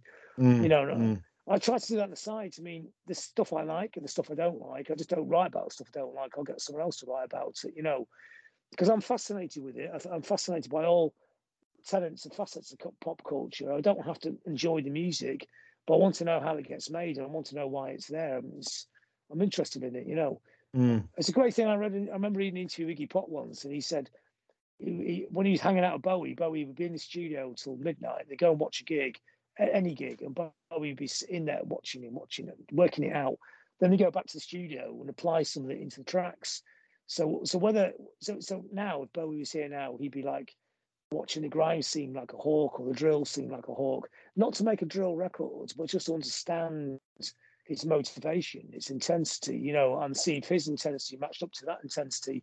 Mm. I think that's important if you're a music artist. You know, you do, you can make. I mean, you could be like Shirley Collins and be 85 and make brilliant folk records, and she makes some amazing two albums in the last five years. You know, she's an 85 year old grandmother. Um, but her music sounds as intense and as up to date as any other record. She's working with people who totally understand music and find a way of couching that spirit into a modern way and I think that really works. You don't you don't mm. copy the sounds. You don't wear a pair of chunky trainer shoes to make yourself look hip or whatever. But you you understand the energy of the music, and and, and your music matches that energy without having the sounds. Mm. That's mm. how that's how you maintain a relevance. You know, you don't try and be that other person, but you understand why that works. You know, and those people are good at it, aren't they? You know. Mm. I, I, guess I just want to bring it back to, to kind of Nirvana and guess a kind of fine, a final question really around, you know, the band you know, arguably became even bigger when Kurt died, and their their kind of myth grew from there, and the legend of the band kind of grew to the point that you know, five years later, I'm just getting turned on to them. I think even in places like Manchester, you know, there was a whole kind of uh, mosher scene around kind of Affleck's Palace and places like that that I think probably isn't quite there now in the way that it used to be in places like Manchester. But you know, Manchester was a sea of Nirvana hoodies and things like that, well into the the kind of two thousands. Manchester's always been a big rock like Liverpool is. Liverpool, Manchester, both big rock metal cities. The thing is, they're, they're, they're disguised because they never really had a big rock or metal band that's come out of either city. You know, there's been bands that kind of been got to be quite big cult bands, those kind of musics, but never huge. You know, we don't, we never had a Nirvana coming out of Manchester. You know, so people don't know that scene's there. But if you go to certain parts of the city centre on a Saturday afternoon, well, pre-pandemic, those kids are still around. You know, mm. I mean, after, after Nirvana it kind of dissipates to different scenes. You had the Green Day kind of pop punk revival. You know, Green Day can still play stadiums. And then you had the more Marilyn Manson. There's another person you can't really talk about now, isn't it? But yeah, he's, he's been firmly cancelled now. even though it's not gone through court yet, I, I think. I mean, I'm, I'm, I'm, pretty sure he's a very unpleasant character. But um, before, but, but let's let's get this thing done in court first before we chuck the bucket in. You know, I'm, I'm not sticking up for what he's done, but I think uh, trial by Twitter is a very dangerous thing, isn't it? Mm. Um, I mean, I, I, know I know he's an odious character, but he does make great records. Um, so, so, and that became a big scene as well. And then, and so there's always different types of like metals, and then but people like Tool as well. You know, have number one arms all over the world. You see loads of kids with their shirts on. So it's an eternal scene. But Nirvana just it was it was their turn to captain the ship in a way. But but Kurt Cobain had everything, didn't he? Because he, he had a great voice. He's great songwriting talent, amazing um, uh, energy on the stage, especially in the early days. Just that, that jumping backwards over the amps thing. I mean, I, I do some mad stuff on stage, but I wouldn't jump backwards over anything. you break your back doing that. and, and also, he looked like Jesus. He had that. He had amazing. He had. He looked great, didn't he? And there's that really great photograph that Martin Goodacre took of him when he was at the NME, uh, where he's got the eyeliner on and he just with the guitar, which I think Martin sold for 200 grand and bought himself flat in Berlin now, and he. Mm. Uh, but I think he just went backstage some other gig, and, and Kurt Cobain just sat there in the settee. Martin was really drunk, and he's just taking pictures so he can remember where he was the next day. He just went snap, snap, snap. The next day, he looked at his pictures. Go, he goes, "Oh my god, I didn't even know I was sat next to Kurt Cobain." And then he goes again. He goes, "Oh my god, that's the greatest picture ever." It is. It's an amazing picture. I mean, it's, it's the iconic picture you'll see on every shirt. And he, mm. he just took mm. it. As, he just took it as a snap like that. But you see, this, that, this photographer's either very good at getting a painting a picture of a scene. I mean, a great photographer. It's not. It's not. It's not an iPhone shot, is it? A great photograph. There's two. Th- there's two things about a great photographer. It's it's it's been able to make a picture like a painting because you just couch it perfectly, and it's being there. And that's what Martin did that night. He was sat backstage next to Kurt Cobain. So he wasn't like he went to the gig and went home sensibly. He was actually right in the heart of the rock and roll culture with his camera and just taking pictures. And that's why that's why he deserves that award. And he is a great photographer on top of that as well. So um, yeah, so he had that look, and he doesn't look. I mean, Kurt was iconic, wasn't he? And unfortunately, I think um, in rock and roll, death adds a romance. Uh, which uh, the back, which isn't a good thing, I don't think. You know that the the the young martyr thing, which is so beloved in rock and roll, which is an odd odd idea, isn't it?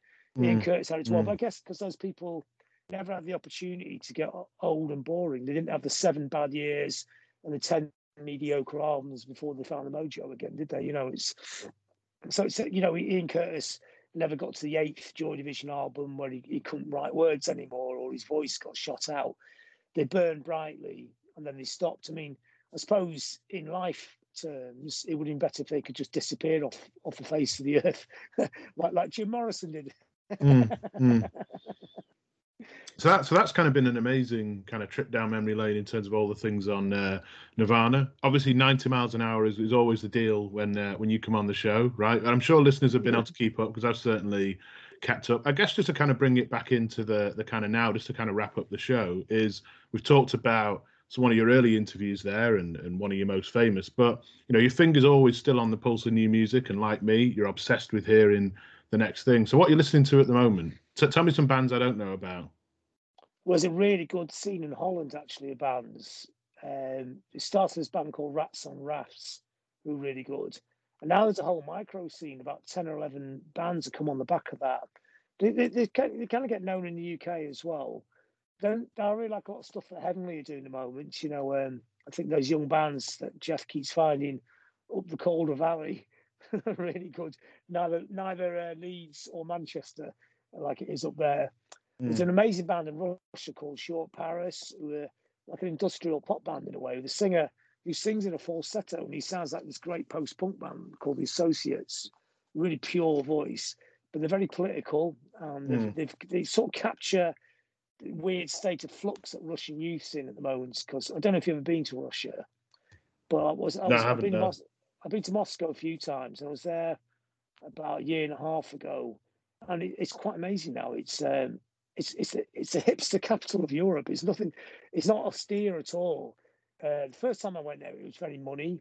And there's a lot of money, you know, very flash money, discotheque you know, but they were actually discotheques as well, not like discos or clubs and you know a lot, lot of fur, fake fur, not even fake fur, but proper fur. Probably got a bear wrestled in the park by the hmm. boyfriend kind of coats.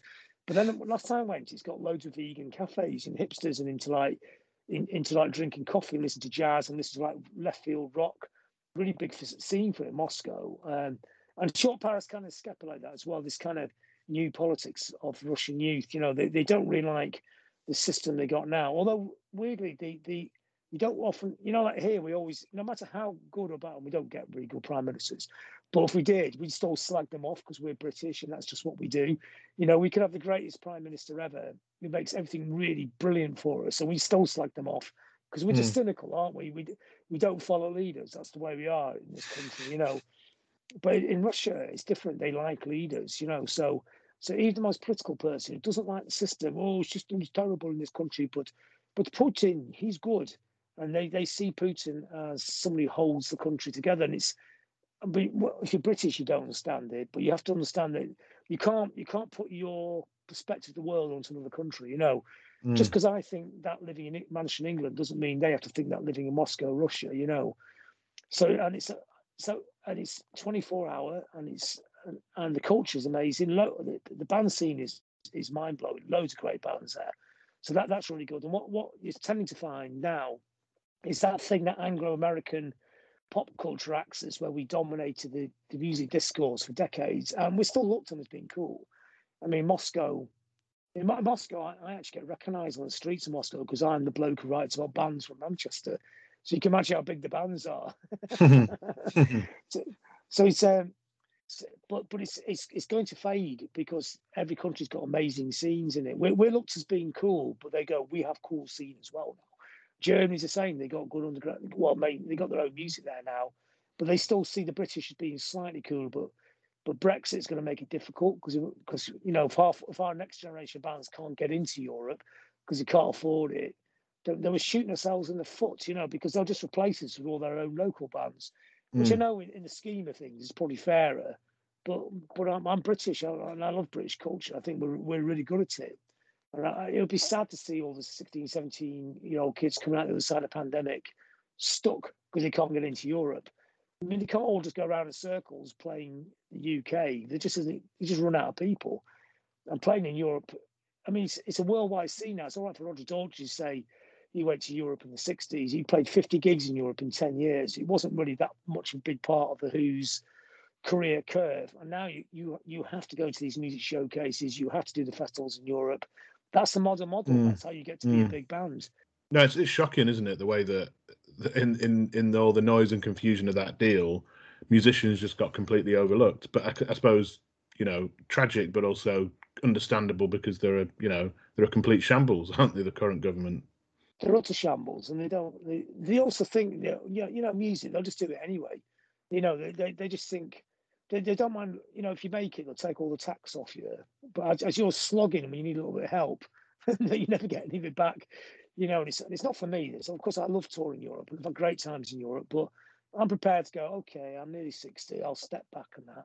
But I'm thinking about the young bands. You know, the, this this is how it works now. You don't make it in England and then everyone in Europe starts buying your records, whatever, or listen to you on Spotify, whatever, whatever.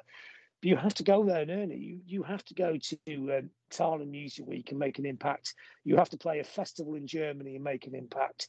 That's how you get known, especially mm. Germany, because mm. Germany's about live music. You know, you can you, you can do all the other stuff. You can you can have the funkiest Facebook page in the world, but if if you can't tour your band around Germany, I'm talking about rock not dance. You, you know you got no chance. You've got to get the support tours and the festivals out there to mm. start going up the mm. rungs of the ladder. You know they like live music. I mean, a Saturday night out in Germany for, for normal people virtually to go and see a band you've never heard of just because hmm. it's a good night out, you know. And when you're playing, you're on stage thinking, wow, look at this audience. These are people who never normally come to see a band like ours, you know. Mm. And mm. and it's great. And I think it's a really cool thing because instead of being stuck as a weird little cult that plays these weird little cult fans, you get to play to normal people. And of course, nobody's music's weird. It, it works all the reasons it works, they get the chance. You get the chance to work It's on normal people. You know, what is the bad thing about Britain is that everyone's just shoved in a corner, aren't they? You know, know your mm. place. Mm. Get over there. Mm. so, what were the names of the bands again? Because we'll put the links in the uh, in the description to the show. Oh uh, well, the the band in Russia is uh, Short Paris, which is all one word. It's it's quite a hard name to say, isn't it? The band, yeah. the, the band in Holland, the, the band that started this new Dutch scene off in Holland is uh, Rats on Rafts. Really good band. They actually do sound like sort of a quirky Virtue Teardrop Explodes crossed with sort of that Dutch kind of dissonance. The, the singer's actually half uh, Liverpool, half Rotterdam, so he's, he, mm. it actually makes sense their sounds. There's, a, but if you if you find that band, you'll find the other scene that goes around them. Yeah, and it's it's an underground scene in Holland as well. It's not mainstream, but they're getting quite big. These bands across Europe, you know, if you go into these showcase events, they, they are the band that everybody's trying to get in to see and things. But mm. I think like nearly everywhere you go, you'll find stuff. I mean, you go, you look at Africa now. There's an amazing underground electronic music scene. There's really dark, sparse uh, electronic tracks, but with a, with an African vibe to them, which which is amazing. You know, it's just because in Africa, uh, because it's actually it's it's Africa's there's uh, uh, my argument is, and I think it's going to take time to get proven. You know, China broke through now as being a superpower. Then it's India, and then but I think Africa's got all some maybe maybe some trade organisations, some version of Africa is the next one to go. it's, it's got a young population, uh, most educated population it's ever had. It's solving a lot of its problems, and this depends how the pandemic plays out, of course. Mm. But it's now getting it's getting its own musical culture, a new musical culture. It's not about high life, which I love all the old African music, you know, all the, all the you know the Burundi drumming and the high life and all those music. Fela Kuti, stuff like that. Fela Kuti is amazing, but now but, but now they've got this electronic music and they've actually got 21st century African culture for a 21st century Africa. So it's it's changing fast. And I've got a friend actually who's in Uganda and he's always sending me, he runs a record label there. He's always sending me bits of music and stuff. It's quite amazing to listen to it. It's quite fascinating. Mm. I know the NME's been pushing all that um, new African pop stuff, which I'm not so keen on actually. It's, I mean, it's, it's it's interesting because it's world beating, and one of those people, you know, one or two of those people are going to be huge Michael Jackson style, big, around the world. But it, it's more it's more R and B really with slight African inflection to it. So I've not really found a way into that stuff yet. Mm. the other the other stuff I'm really into. Yes, I mean what I can say is listeners can't accuse this show of just focusing on a small uh, kind of subset of, of bands in the in the noughties. You know, here you're getting recommendations on Russian music, Dutch, Ugandan electro, and yeah, what we'll do, we'll put but, some links in but, the description. Yeah, for, we'll do that. listeners to check out. I could do, I think a Spotify list if you want. I'll do a little playlist. Well, fact, we'll do we'll, we'll do that. Yeah, we'll put a playlist together. Let's pick up that that small subsection of bands in the north as well because there, it's a subsection of bands. It's it's the media never go on about. I mean, it always it always makes me laugh that way that, that Courteeners can sell forty thousand tickets in five minutes with no radio play, no press, and it, it's like they're they're actually bigger than the radio.